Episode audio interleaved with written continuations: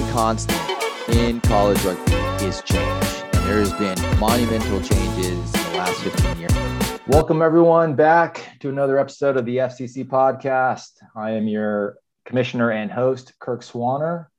Joining us today, we got some awesome guests. We got the brain trust over here at FAU Rugby. First up, we got our president, Mr. Jacob Johnson. How's it going? Thanks for joining us today, Jacob. No worries. Thanks for having me. Absolutely. We got the extraordinaire head of the Alumni Association / number two in charge of all, or number two in charge of the referees, does all the scheduling / the potentially debatable best podcast host in Florida for rugby, chief pro host, Mr. Ross Davenport. Kirk, thanks for having me. Absolutely, Ross. Thanks for joining me on this one. You know, appreciate the call back here. Last, certainly not least, we got the head coach, Mr. Steve Mattingly. How you doing, Steve? Doing well, thank you. And thank you for the invite.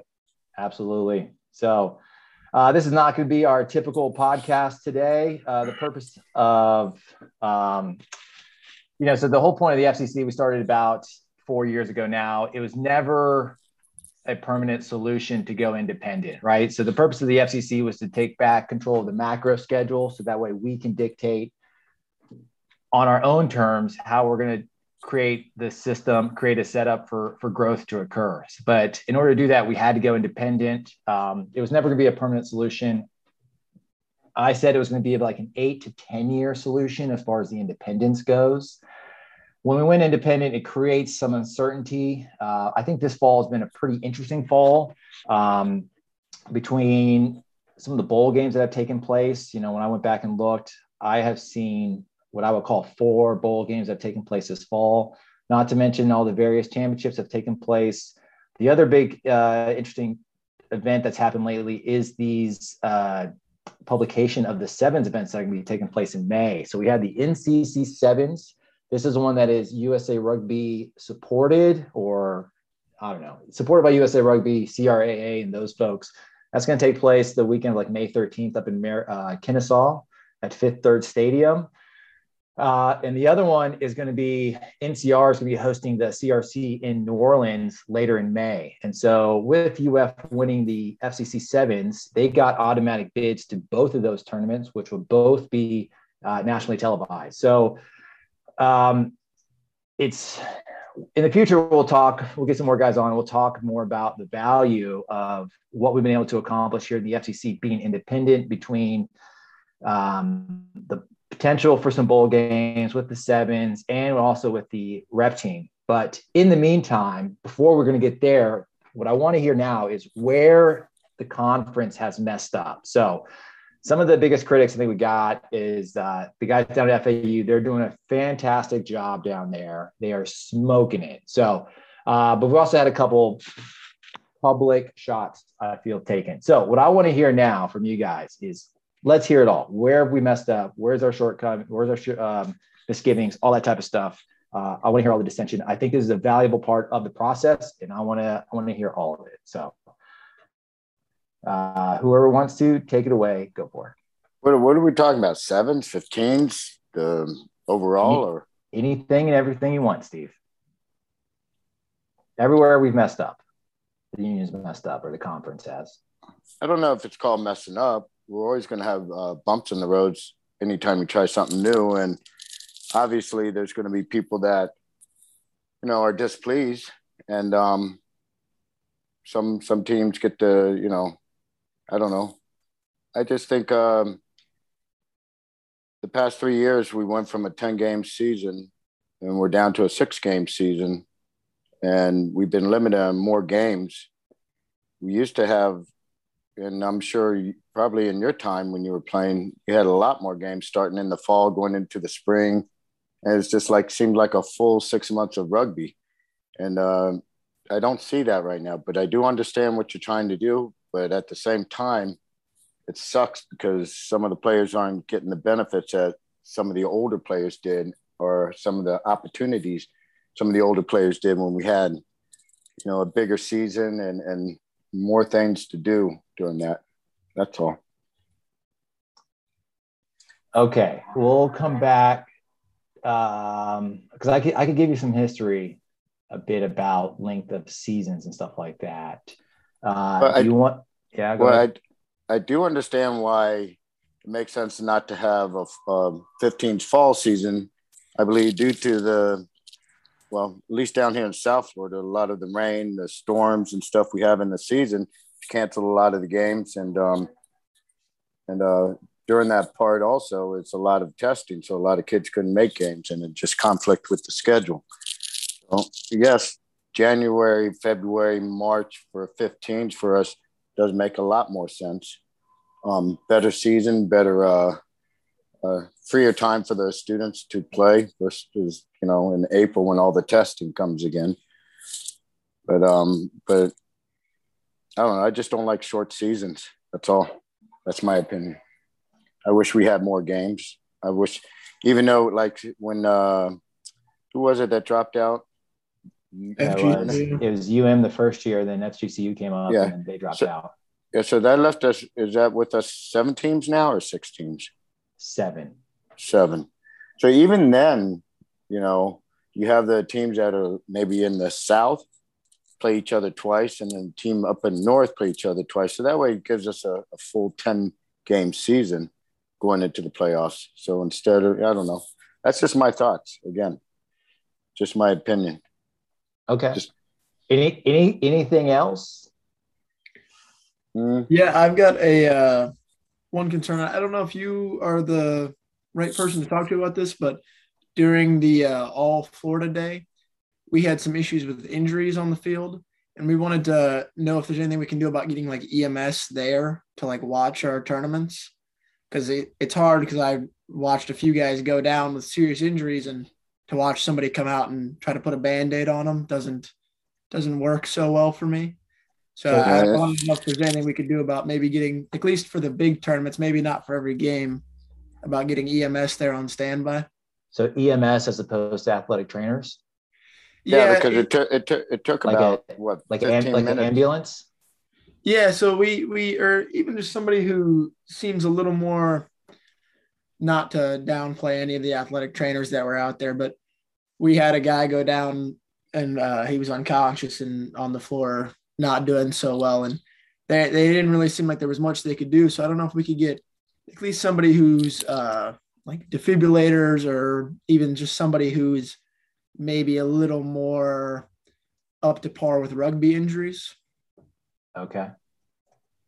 So I don't know if that's something we could discuss in the future maybe, but we would love to see if we could get that to happen, at least for the bigger tournaments. Yeah, okay. We could talk about that.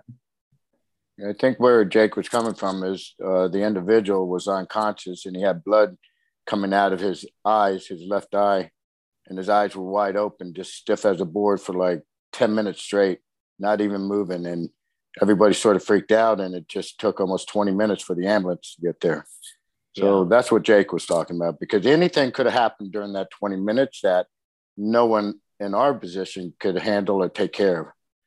And that's all we were talking about. Yeah. So what I want to do right now is I want to get a list of all the stuff, and then we'll come back through and we'll talk about some of these items. You know what I'm saying? Right. So we'll definitely talk about ambulance versus trainers on the side, you know, medical support on the sidelines. We'll talk about defibrillators, because it's an interesting story I can bring up. So okay, I want to get a list of all the stuff. Mm-hmm. Anything you got? Anything else you guys got? Mm-hmm. I would also kind of like to take this time to say, like, I know we kind of have a bad rap, as it kind of seems like everybody against us. I want to say that we, like, as at least as the players and the coach, like, I've never played anybody in Florida rugby that I haven't liked. And I hope that nobody has a bad opinion of us. So I would like to take this time to kind of say we do not have any dislike for anybody out there in the league. That's great to hear, Jake. Like, that's one of the points I do want to get across, is that, like, this is a community. Yeah. And and how should we act within this community? Yeah. So I appreciate you bringing that up. Well, and we got a lot of new players, and I know how rugby is kind of supposed to be. It's supposed to be a very tight-knit community, and I don't want to take anything away from them because we have kind of a bad reputation. I want them to get the the full experience and be a part of this community, not just our FAU community. Yeah. Great. And to add to that, if there is any kind of animosity or concerns, that individual should pick up the phone and call the other individual. So it keeps it private instead of posting your thoughts on the air. And sometimes I'm at fault for, you know, retaliating back. So speaking of posting your thoughts on air, like what about the comment on your Facebook post there, Steve, that you wish the FRU would send the number 1 team to Houston as opposed to the number 2 team? Yeah. You want to talk about how Houston unfolded?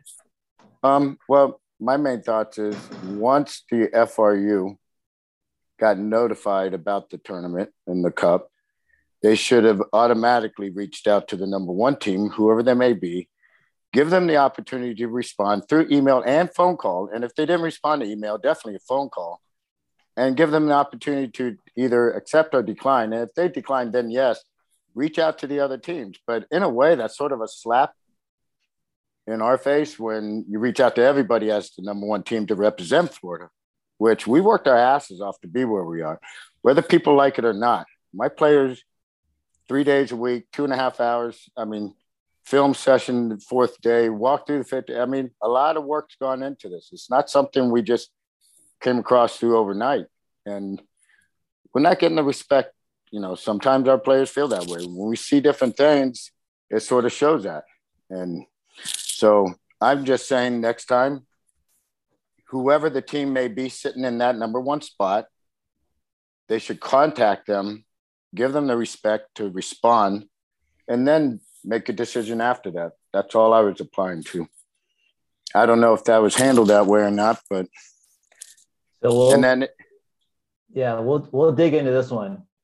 Mm-hmm. Okay. We'll talk about so the number 1 team should be in. Yeah. Okay.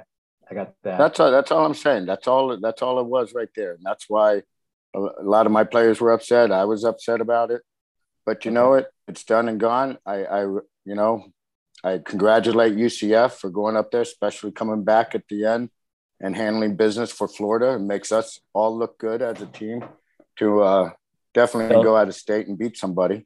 So let's just go ahead and dig in here to this Houston stuff. So, you know, the concept that Florida should reach out to their number 1 team, right? Like we're in our preseason, right? So we haven't had any games. New year, I would say there is no number 1 team right now, quote unquote number 1 team, right? Mm-hmm. And so, like you said, Steve, that you feel like you're not getting the respect that you deserve. Like, I'm not sure, like, who's not showing you respect. Like, I'm not there at your games. I'm obviously on the West Coast of the country, so I'm not at any game. But it is very evident the amount of work you have put into that club. Like, it's evident from this far away. Like, and it's impressive the amount of work you put into this club, right? Like, I mean, I've told you in the past, right, that if more coaches put in the amount of energy that you do, the conference would be better off. Have I not said that? No, you have. Absolutely. Okay. So I feel like I try to show you respect as much as possible. Okay. I will say, you know, like the Charlie interview you gave, I was hot-headed. I did not appreciate some of the stuff you said in there. I called you up privately. We had not the nicest conversation. I went back and watched the video. Some of the stuff you said on there was much more mundane than I took it the first time. So I apologize for reacting the way I did. So I hope you accept my apology. Absolutely. My problem was I took the stuff you said in there about the conference personally, which I should not have done. So I apologize about that. Now, so like I said, it's very obvious that like your energy and input is what's driving this club forward. So you're obviously like you're the biggest asset to this club right now. Jacob, you're number 2. Ross, you're 2A. Like all three of you guys are the biggest assets for this club. But I also think, Steve, sometimes you're a liability for the club because like when you sit here and say that FAU is the 2021 state champion, that's kind of making the statement that FAU played in 2021, right? No, I said 2022. No, sorry, 2021. We did play 2021. But was, even if you that was no, Palm Beach U23, right? Because we didn't play any college rugby. Okay, so fair enough. So go with that. But then, you had your All Florida Day, and we went in there and we cleaned house in there. So Steve, and so you should have at least taken notice of that. Steve, what I'm asking is, like, I've can you give me some time to respond? Like, yeah. I asked for all the concerns, and I'm going to talk a little bit here. So I've given you respect to talk, and I asked for the same. Fair enough. So the 2021 state champions, like, you have it on your Facebook right now. Mm-hmm. I think that's a liability because universities didn't want clubs operating. So that statement is kind of like, if the university I know if other universities were to catch wind of their clubs making those statements, they'd be a lot of trouble. So this is the one thing about college rugby, is that there is no, like, it's a really thin margin that we're trying to skate on, right? We're trying to create growth that creates, we need stability to do that. But, like, universities are really bad about creating instability. So anything that they can do, they're going to use it, right? Like, I feel like universities are actually the most bureaucratic place in America. And so we have to be much better than the bureaucracy. We have to just be better than the universities and not give them the opportunities to shut down clubs, because they will. So I think when you make that statement, it's a liability. Okay. Now, the other thing I would say is that, like, if you're going to base the number one currently on a preseason tournament, again, I don't put the same onus on that, you know, because, like, again, not everyone's there, right? All right. So let's say we take out the. So the other thing about last year, Steve, go ahead. So the other thing about NCR, right? Is NCR, when they reached out, they said, they didn't say, "Hey, we want your number one team." They said, "Hey, do you have any teams interested in coming to Houston?" So, like, I understand your point, right? Like, when it comes to, like, automatic seeds into the sevens tournaments and stuff like that, like, they base that on championships. They're going to base that on play, right? Which I 100% support. But this, like, this is preseason. This is a preseason bowl game, right? Like, they asked, okay, is anybody interested in coming?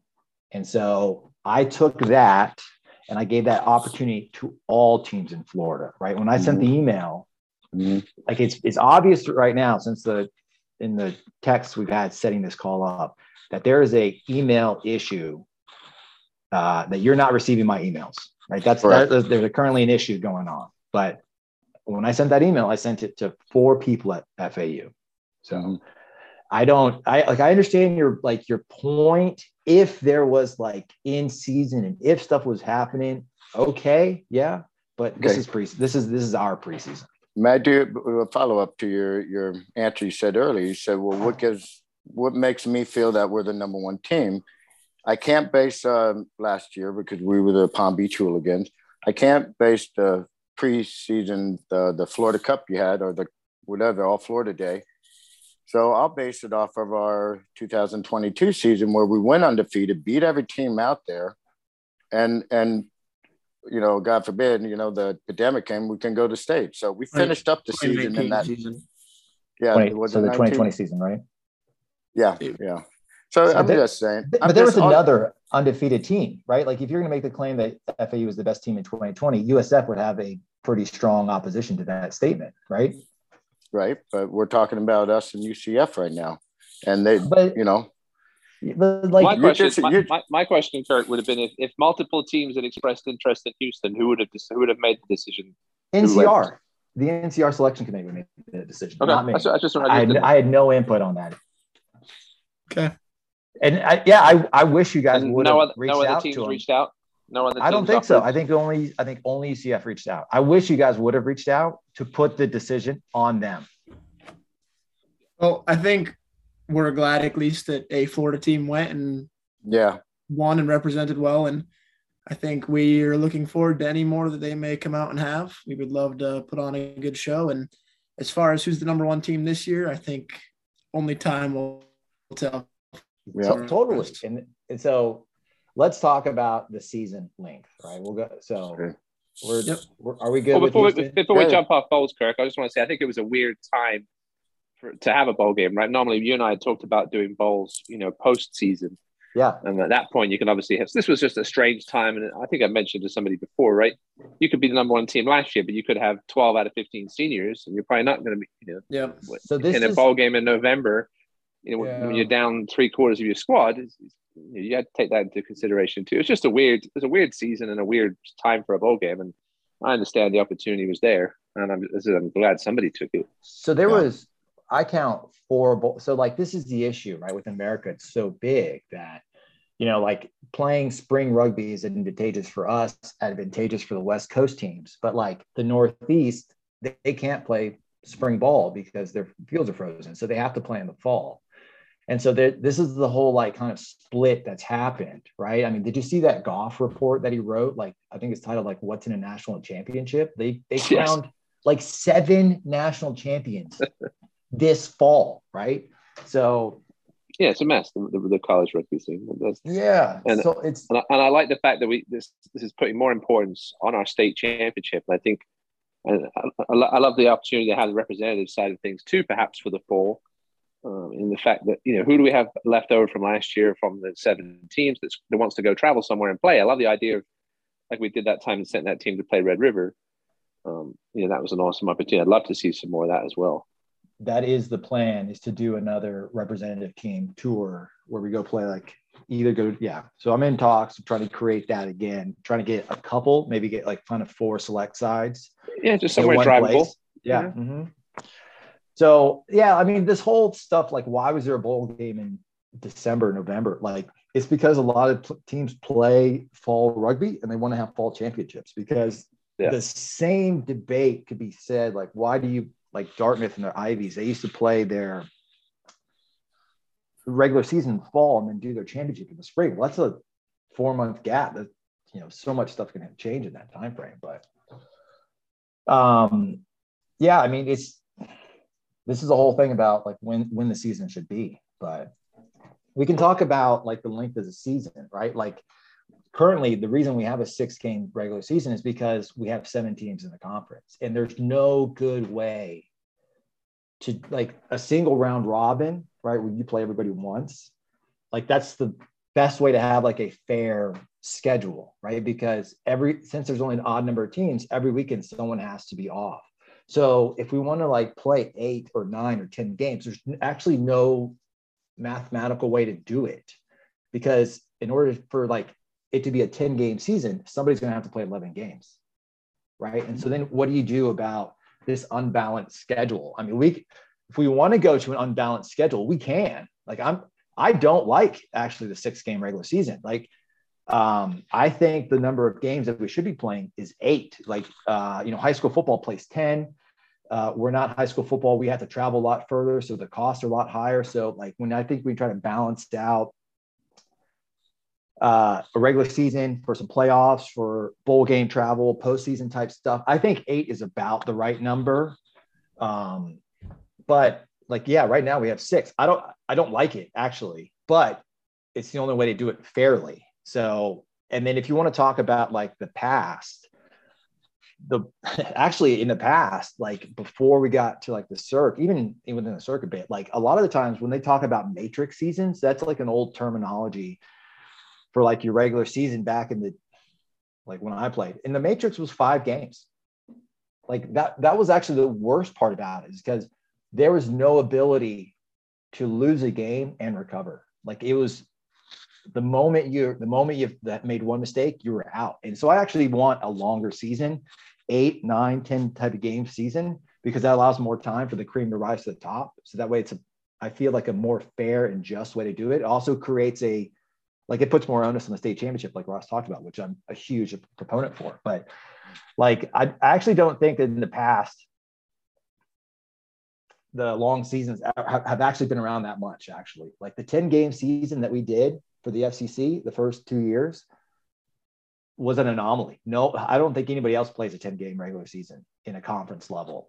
The most in my years of coaching, the most I ever played as a regular season was 8.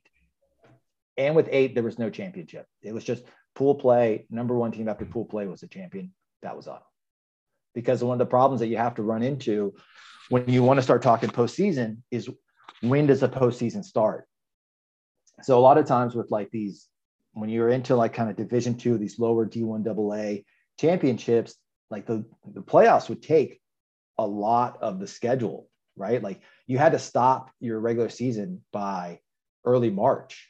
And I actually think those 3 weeks in March, early April are the best playing times or like the best time to play rugby because the season is so good. So this is the whole problem with like wanting a championship, because how do you have a good long regular season and a postseason in this like 16 weeks semester where you don't eat into the finals and you have to have enough in the beginning to get going. So it becomes this like math problem pretty quick. No, yeah, listen, I think I'd like to see a little more happen in the fall. Maybe some kind of friendly competition with the South team. You know, I know football gets in the way. We've seen that happen to FAU this year. So it just seems like rugby in general in the state of Florida is going to a shorter season. I mean, we used to start, not college per se, but rugby in Florida, you know, matrix stuff used to start in November. I just hate that we don't take advantage of these great months to play rugby. You know, we throw our season into a 3 month span. And if you get hurt, if you pull a hamstring, you're missing half the season. Yeah. This is just a thought, Kurt. You know, since we are just in our own division by South Florida, we could go maybe 2 games into the fall season in a early November. And then by that, they do have a testing. They're testing late November and early December. But if we can squeeze 2 more games in there, then we could still keep the 6 games in the – I'm not talking about this season, but perhaps next season. We can have an 8-game season, and hopefully somebody can step up into that 8th spot to make it easier for you to lay it out for that. But I wouldn't be opposed to trying one more time to have a fall season. I just remember last time we did in the fall is just most of the time practice were canceled out because of the rain. Because it is our, hurricane season. And that's where we get a lot of rain and storms. That's the only thing I didn't like about having it in the fall. But this year, it seemed pretty simple. We didn't really I don't think we missed any practice from bad weather. So like, if another team were to come up and we were back to 8, sure, we could have like a much more robust regular season where the number is not 6, it's longer. Or sorry, it's larger. The other option is like the conference gets smaller. If another team were to drop out and we're down to 6, again, we could have a very robust schedule. Like the problem, like we're in this not great situation at 7 teams. And there's a conversation that could be had about should the conference grow? Should the conference not grow? That's a whole nother interesting conversation. But if you want to go a split season, like you're going to have to convince some of the other programs. Like when it comes to like what we do here in the conference, it's not me as a dictator saying this is what we're doing. Like it's actually like a collaborative decision-making process, like the single sevens tournament this year, like, yes, I said this is what we're doing, but I went around and called all the teams individually and said, hey, this is what we're, like instead of trying to have like this big drawn out meeting type situation, I would just call people quickly and got a consensus of what we wanted to do. And then I just said, hey, this is what we're doing. So, but to make a big change, like going to a split season, there's a bunch of people that don't like the split season. And as far as like the fall goes, I'm actually now, we talked about it briefly in like the sevens podcast. I'm kind of leaning more towards like 15s preseason first up and then transitioning into sevens, like a high performance style sevens at the end of the fall, where like at All Florida Day is the collegiate sevens tournament. And 2 weeks before that, we will host another sevens tournament. And like, I feel like if we go this route, we actually might do sevens more. We might do sevens better. I don't feel like we do sevens enough justice by having sevens first up, because it's just because you do deal with all the rain and it's pretty difficult. you know, like I also don't think a lot of the clubs have enough of the administrative capacity to handle kind of like two programs at once. I did it for a couple of years at Florida State, where in the beginning of the fall, I ran a sevens program separate from the 15s program. And it's a lot of work. And, you know, one of the things I do try to talk about is like the biggest assets we have at the clubs are the coaches. And so we want to prevent burnout as much as possible, because we want these coaches there for long periods of time, because that creates stability. So, yeah, like the fall conversation is a big one. And a lot of people have to be involved in that conversation. To chime in on the sevens, I remember 2 years back before the pandemic, we had the sevens before the 15s, you know, kicked in. And what I noticed about that, our first week of practice, we would have, you know, 40 people out to practice. But then when we say, well, the next month we're doing sevens to get ready for the two tournaments we had back when you had it.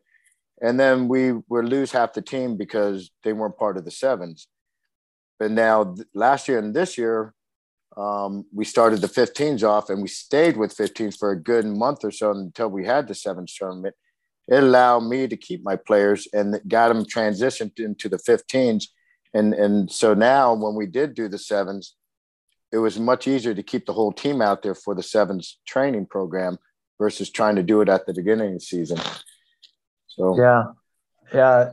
I thought you said that you lost, like you had some 20 freshmen and only half of them stuck around.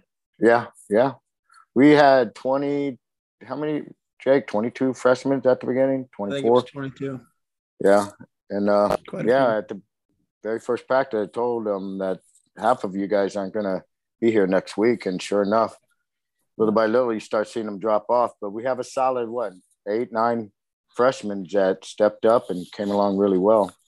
And we only lost 3 seniors. We got a full side coming back from last year, which is nice. Yeah. The conversation about when to start your 15s, you know, like when we were running these sevens in the beginning, you know, like it was up to each individual club to figure out how they're going to operate it. When I talked about it, I envisioned more of like, originally my envision was that people would run 7 separate programs from their 15s, right? In doing so, Evan had talked about like using sevens as a club development tool as opposed to like a player development tool.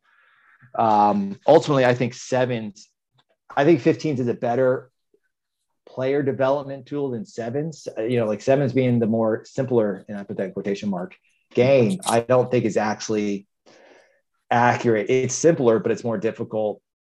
And, you know, anaerobically more difficult to play, because you have to make so many more decisions under distress, under anaerobic distress, that it's not like an easy game to play. 15s is a much, I would say, easier game to play. So now I think, and the other thing I would always tell people is like the first 2 weeks that you should not actually train the first 2 weeks. You should just recruit. That way, when you get everyone out there, you get the biggest number of players out there. And you use that as, then you've done your recruiting part. Now it's just all about retention to keep all those numbers. That way you have the most amount of revenue coming in, so you can do the most amount of stuff for the club. But, you know, like I've been again, we're 4 years into the FCC. I've been preaching, you know, don't start your 15th the week school starts. Do 2 weeks of recruiting. No one follows it. So now it's like, okay, start 15s the week you get back, and then just do 15s in the beginning, right? Because the purpose of the 15s preseason is to get the hooks sunk into the players, like get them wanting to come back. And then what needs to happen is the development portion of those players need to happen in the springtime on your reserve grade.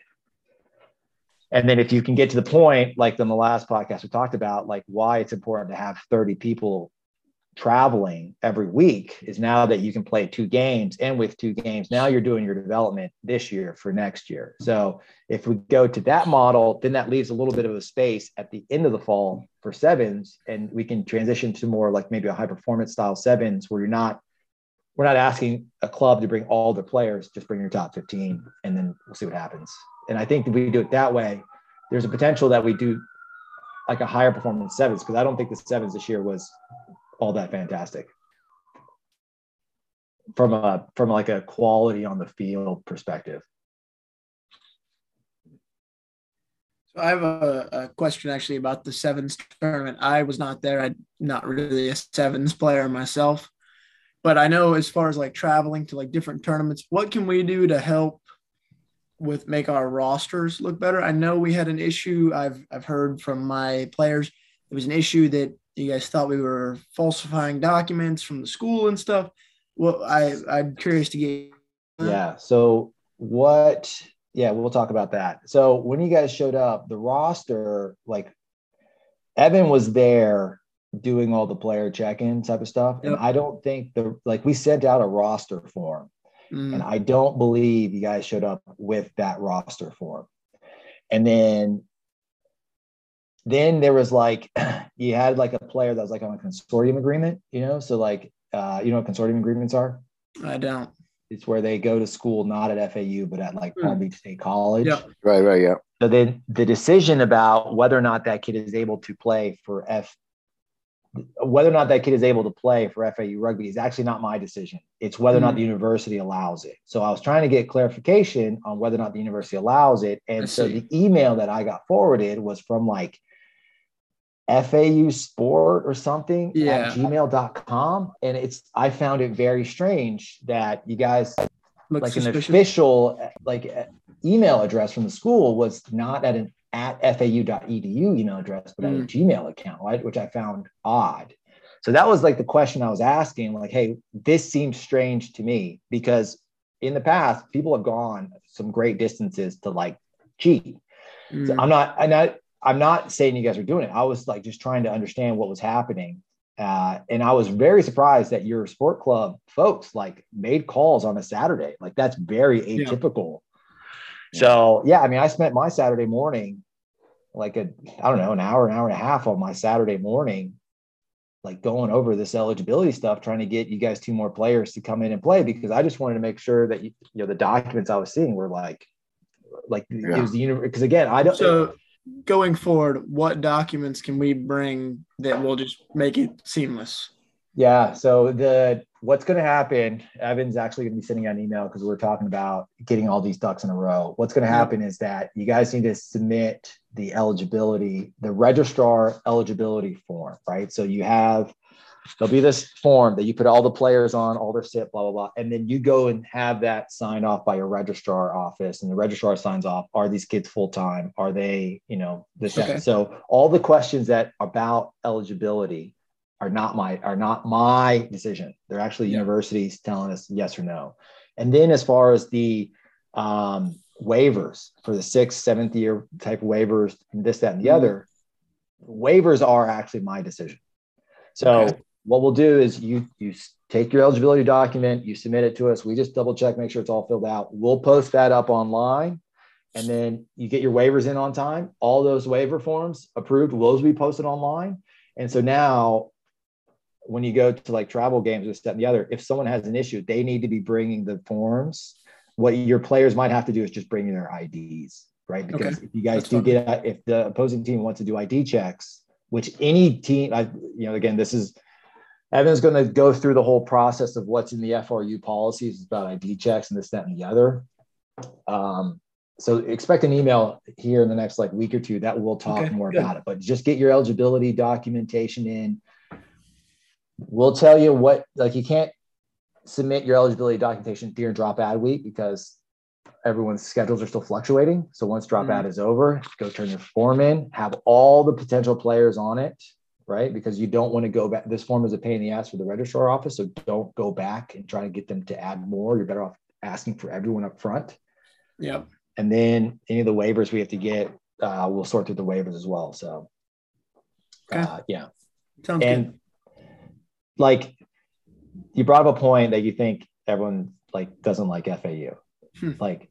Nobody's out to get you.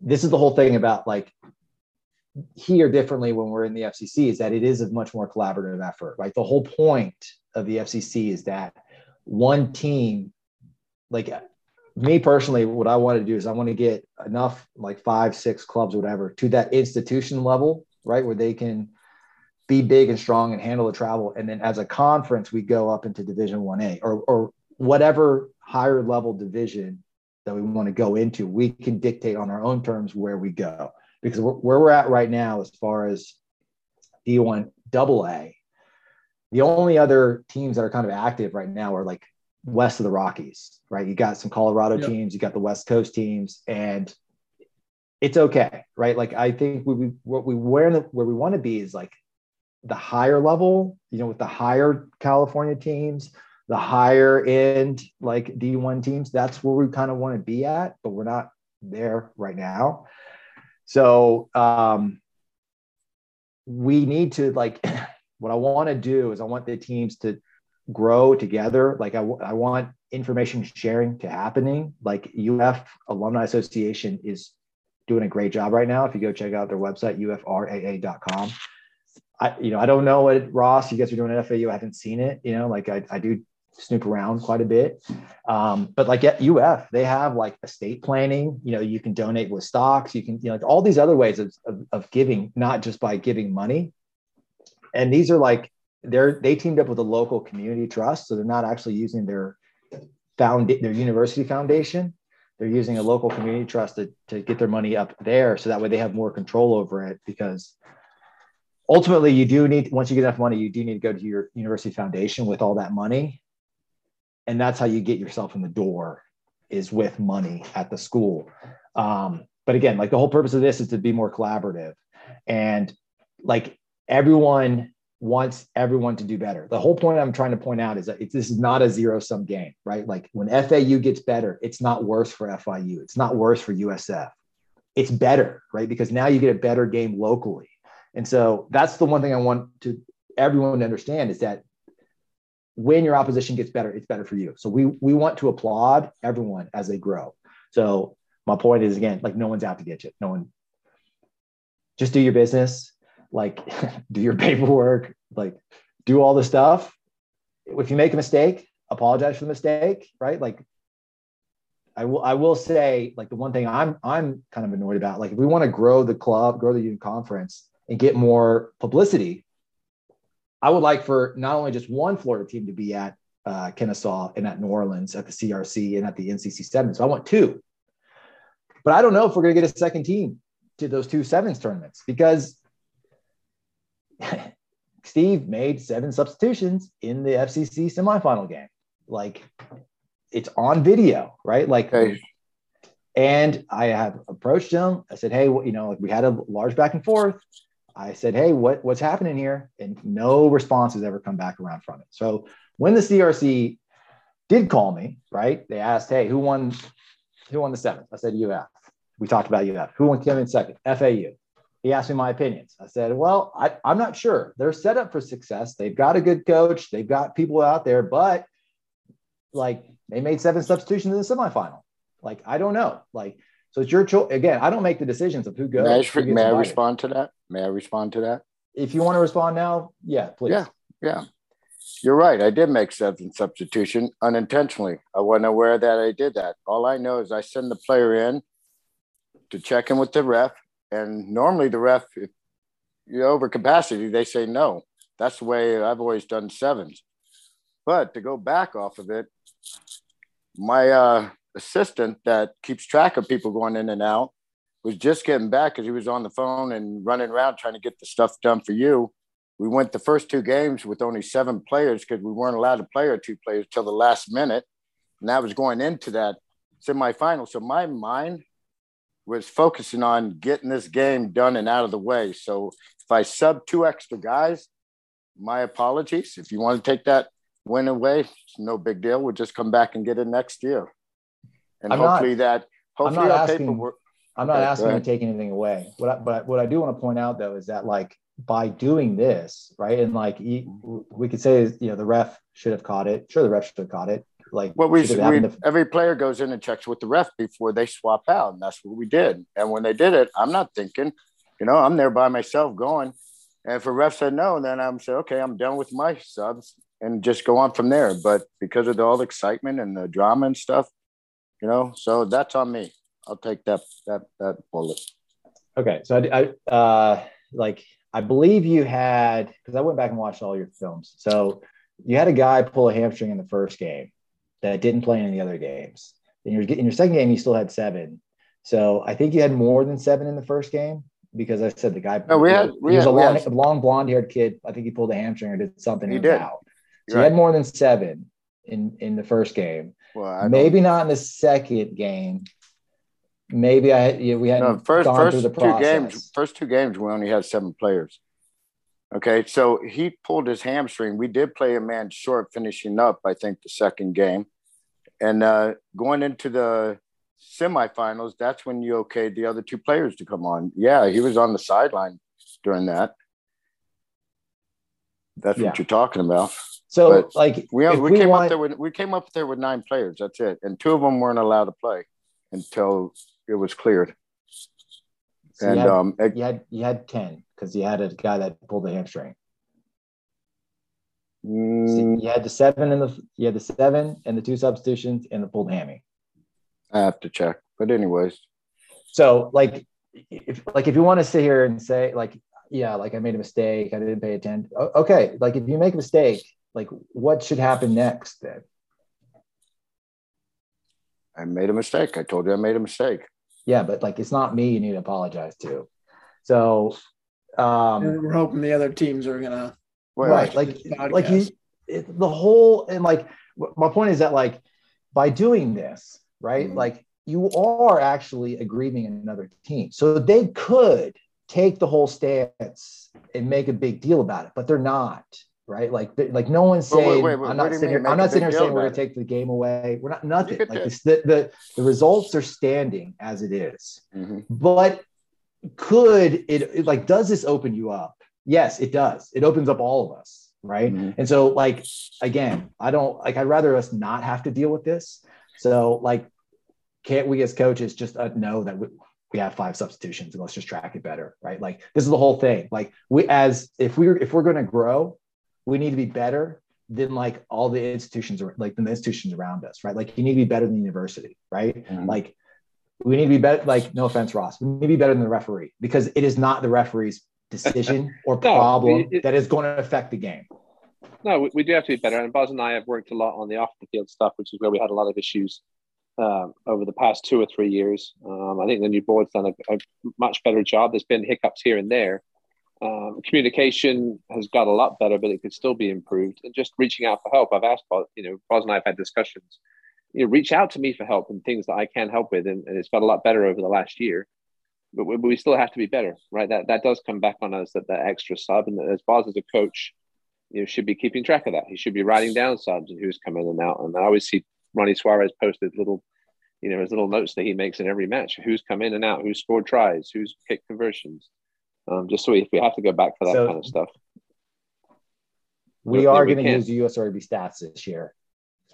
So that's another thing you can do is be really good at your USRB stats. So that's how you're going to post your roster. You can tell you when you made substitutions, you can track who scored the points and this, that, and the other. So the last, 2 years ago when we used USA Rugby stats, I think Evan had to put in all your rosters for you. So that's something learn how to use USA Rugby stats. You can use it on a cell phone, on the sideline, on the day, do that. That's another great thing you can help us out with to show that's a thing that top clubs are going to be able to do. So just do that. Right.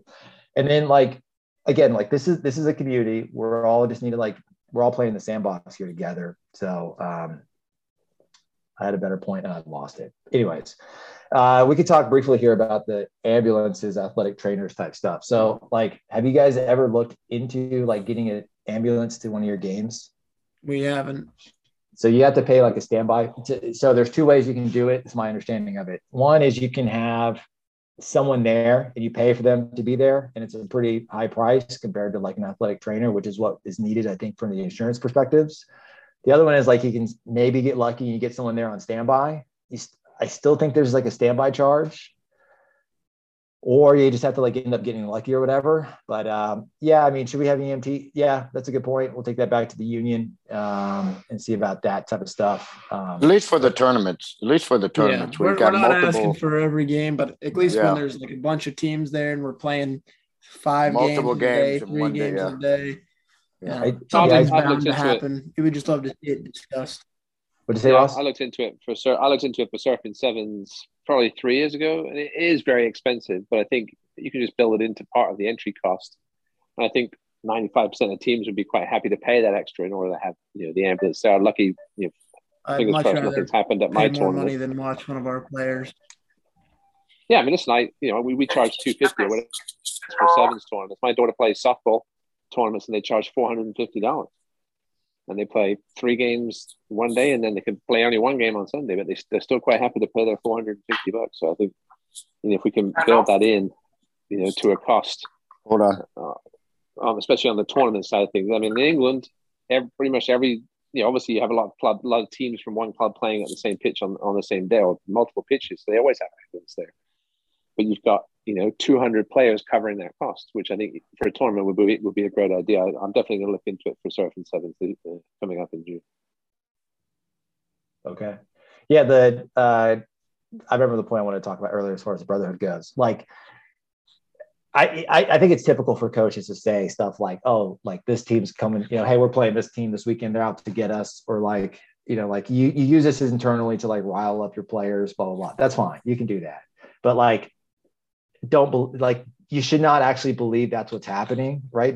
Because if you're always saying that message, like, hey, it's us versus the world, everyone's out to get us, this, that, and the other, I think it is a disservice you're gonna do to your players. Because like one of the, like Jacob, you're alluding to earlier, like rugby is supposed to be this like wonderful brotherhood, and it is, right? Like it should be. Like, so one of the things that should happen that I like is the socials kind of afterwards. Like that is something that we should be doing, because it is like this unique feature of rugby that I think is good. We should not lose that.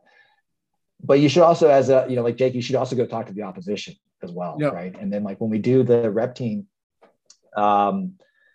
it's great to see all the players from all the different clubs like interacting and like supporting each other, and like just an interesting story of like a bunch of the players from the rep team tour in 2019, we're all in Houston and all hanging out together and taking photos and still talking about it. And like it's just a great event. And like it can happen there, but it can also happen at any FAU game, right? So like you can sit there and use the us versus the world mentality as a way to like rile them up, but like you shouldn't be like drinking that Kool-Aid, right? Because it's not what's happening. And if it is, like if you are drinking that Kool-Aid, like it is us versus the world, then like, or us versus everyone in this community, then like, why are you in the community, right? Like what we're doing right now is like college rugby, right? Like what we're doing right now is not going to be this like multi-million-dollar adventure or anything like that. Like we're not getting rich off doing this, right? Like we all do this because it's like a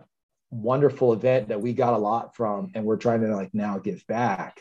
So let's just like focus on that, right? And like, do we care about like winning games? Of course we all care about winning games, right? But like ultimately, is that what we're in the business of doing, is winning games? I actually think not, right? Because it's a game. So someone's losing every weekend. And if your whole method of quantifying success is like wins and losses, then like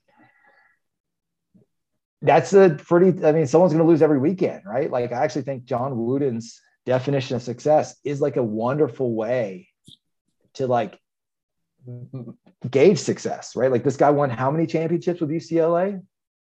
Like, so he's a super successful coach. And I think that his method of like gauging success is a great way to get people to like achieve more. And that's what we're all on about. Like, isn't that what sports about? Like make people achieve more than they think they're possible of achieving, and buying into like the, like being a part of something greater than yourself. Like that's all, that's what we're really in the business of doing. So let's just like keep that in mind, and like, no one's out to get you.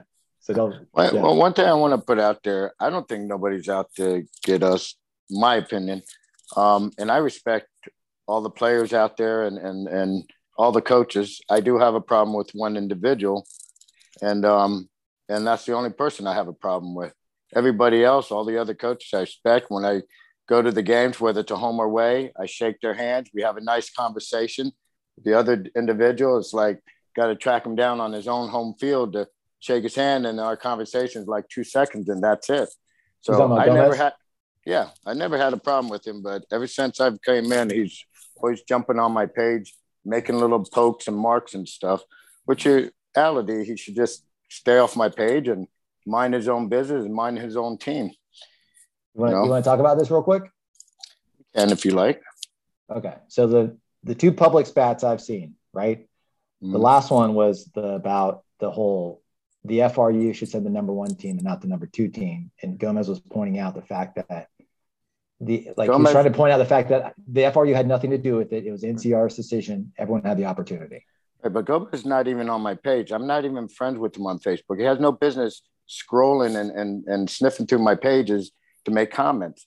That's to my team, my alumni. I actually spoke with him earlier, and like he said, he's not. You guys aren't friends. I think the only reason he sees it because you tag Ross. He's friends with Ross. So it's like it's popping up on his feed, right? And what he's the stuff that he's pointing out, right? Like we talked about this one a couple times, and his point was that like you're sitting here attacking the conference for something. I'm not attacking. I made a comment. Not attacking the conference. Okay. Attacking the conference is saying bad, negative things. All I'm saying is perhaps next time they'll go and provide the number one team the opportunity by calling them and reaching out to them personally. That's it. Yeah. Very simple. The other and this whole thing one... it's the seventh. And if you had a problem on the seventh, he went on there. He said, "You're a cheater. Your team cheated." I'm like, "What are you talking about?" Right? I think he pointed out he was pointing because, like, again, you were sitting there. Because I tried to go back and look at it today before we talked about it, but all the comments have been deleted. Right. So right. What I thought I remembered was him pointing out that you made 7 substitutions in the semifinal, and then like wait, you didn't read his comment. Wait, how he said it? He said he went. He didn't say, "Oh, you guys, sub 7 people." He was definitely cheated. He was definitely trolling you, Steve. I've asked Gomez to stop trolling you, by the way. Like, he's definitely trolling you. Okay. But like, again, if you made the mistake, that's when you should have apologized. And I bet if you would apologize, it would have been over. What am I going to apologize? There wasn't. For? You got defensive. But what would you apologize for? To Gomez for what? So your fifth substitution Your fifth substitution was pulling off. Is it Enoch? I don't want to mispronounce his name wrong. Enoch. I don't remember. Enoch or the other kid. Yes. Enoch. You don't pronounce the H? Okay. You pulled him off on the 5th one. The 6th substitution, you put him back on, and then you made your 7th. And in the game-winning try, Enoch made the pass to the guy that scored. Mm-hmm. So your 2 extra substitutions, if you didn't make the 2 extra substitutions, Enoch would have been off the park. He doesn't make that pass. Who knows what happens? Well, our other guy would have scored. That's all. That's a counterfactual. We don't know, right? But what we do know is the video. The bottom line, right? And so, like, if you would have, like, if you're sitting here saying that you messed up, then like most people apologize when they mess up. Like, that's a human response. Well, from what you're saying is you're saying the ref isn't responsible of the subs coming in and making sure that every tournament I've been to, that's what I'm accustomed to. This is the first tournament that I knew that I wasn't supposed to do that. It's on me. That's all. So that's where I made a mistake because I didn't know what the policy was for that particular tournament. If somebody said, "Hey, you're responsible for it," sure. Because all the other times I just said, "Go check." I said, "Go check with the ref." That's all I said. Go check with the ref and then go on in. And if ref said no, but I understand. So what you told me, that's fine. I apologize. As a ref who's refereed sevens, it's very hard to keep track of substitutions, but I think we've all just got to be better, right? In certain aspects of and on our paperwork side of things and our administrative side of things, we've got better, but I still think we can be better. And the communication side of things has got a lot better too, and the conference will get better too as well. Listen, you know how I feel about nationals. It's opposite to what Boz feels about nationals, but I think it's the same as Kirk's feeling is that this country is too damn. Listen, in England, we don't play nationals. You play in your division and you win your division, and that's it. If you can get promoted and relegated, but of course, there's 100 times more teams in England than there is here. But we just got to get better overall. Pat Clifton's. I really appreciate you posting Pat Clifton's nationals comment. That was interesting. Thanks. Oh, listen.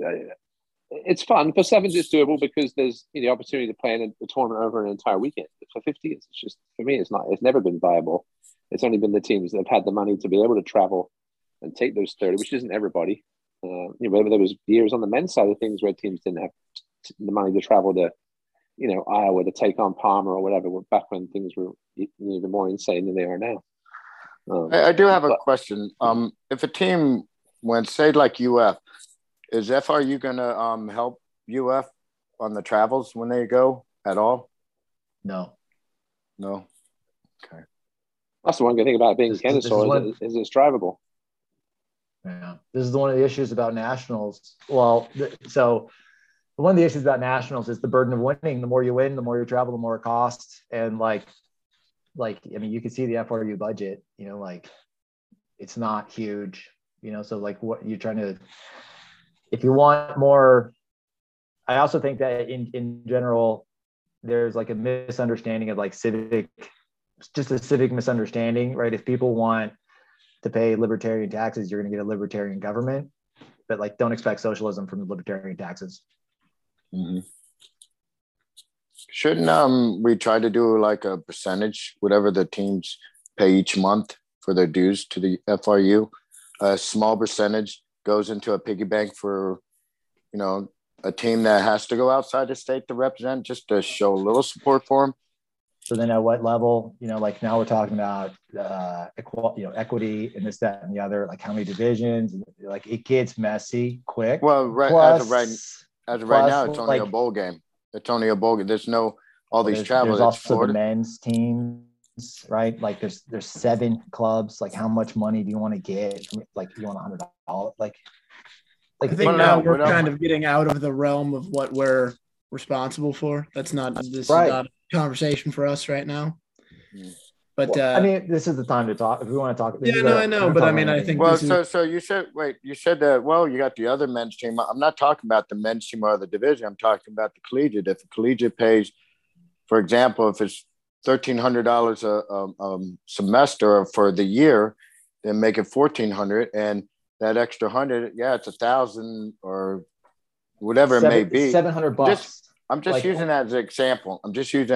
Whatever percentage, and leave that towards the team at the end. Anything helps. I'm just putting that as a thought. That's it. No, I hear you. And like when we're in the CIRC, I made sure that there was a money for semifinalists and finalists. I don't think that's a typical FRU policy, because now coming back to the FCC, we are a part of the FRU. So now not only like we follow FRU policies. So like to do that, it's not just within the colleges, it'd be through everybody. It has to be right. A budget line item. Like it's a whole nother democratic process to go through that stuff. I hear you. Okay. Like I'm not saying it's like a bad idea. Like I'm just saying that like when I talked to Evan, how much it cost him to go to Houston, I think they spent $10,000, $12,000, right? Like $700 out of 10,000. Like, it's not, I don't think it's that big of a deal. Like, should we be? Well, now we're talking about policy, that, which is a political question. Right. And is it worth the politics? So, gotcha. All right. Yeah, I think the politics of it is no longer our realm. We're getting out of player and coach policies here. Well, I mean, this is the whole thing, right? As a unit, this is a political system, right? And I think we don't do a good enough job being political and talking some of the politics. So yeah, I mean, this is some of the stuff I want to be doing with the podcast is like pointing out how some of the problems we have are political, and we do need to talk about that stuff, but like, I don't think we do it in great way sometimes, but right. Yeah. Okay. Well, do you guys have anything else? I mean, I feel like I went through the 10 game season. I think we covered a lot. Yeah, the ambulance. So there is an interesting story. You should check it out. Goff wrote about a defibrillator. This guy, it was a club team up, I think, in New Jersey. A guy heart stopped, and the club had people that were defibrillator trained and defibrillators on the sideline, and revived him. So it was an interesting thing. So again, like I'm with you about defibrillators. Yeah, but I mean, is that a union thing, or is that something that the club can do, which kind of goes back to our political discussion? Like, is this a union? Well, that's where I'd like to get into. So the insurance that we pay, I would like to know kind of like what is that covering for us? Okay, so like typically the insurance that we get is third-party liability insurance. So what that does is it actually doesn't cover the players, it covers the facility, it covers like the coaches, right? Like it covers, so that when something catastrophic happens, the individual player's insurance is going to like going to cover all that? Is there some catastrophic stuff within USA Rugby? I think there is a little bit of money for catastrophic, but what it does is third-party liability insurance is what allows access to facilities. You know what I'm saying? Because a facility is not going to allow you onto their property, knowing that if something bad were to happen, they're on the hook for it. You know what I'm saying? So the insurance that we pay with the USA Rugby membership is mostly third-party liability insurance, which gets us access to places. And then it's also like, that's why every player needs to have their own insurance. Yeah. Does that make sense? It does. So it's not really like catastrophic, you know, like if, like there is some catastrophic stuff in there where you do get a bit, but it's not like for, if you get injured, it's going to be totally covered, right? That needs to be covered under your own personal insurance.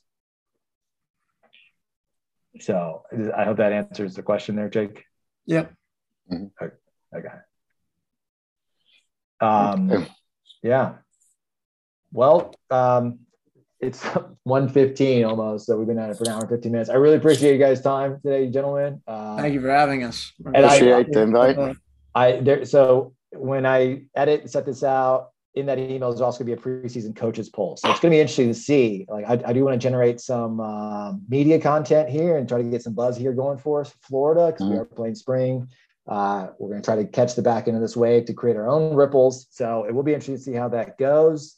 But yeah, like, I am rooting for FAU. Like I said in the last podcast, like FAU was the strongest D2 club for a long time.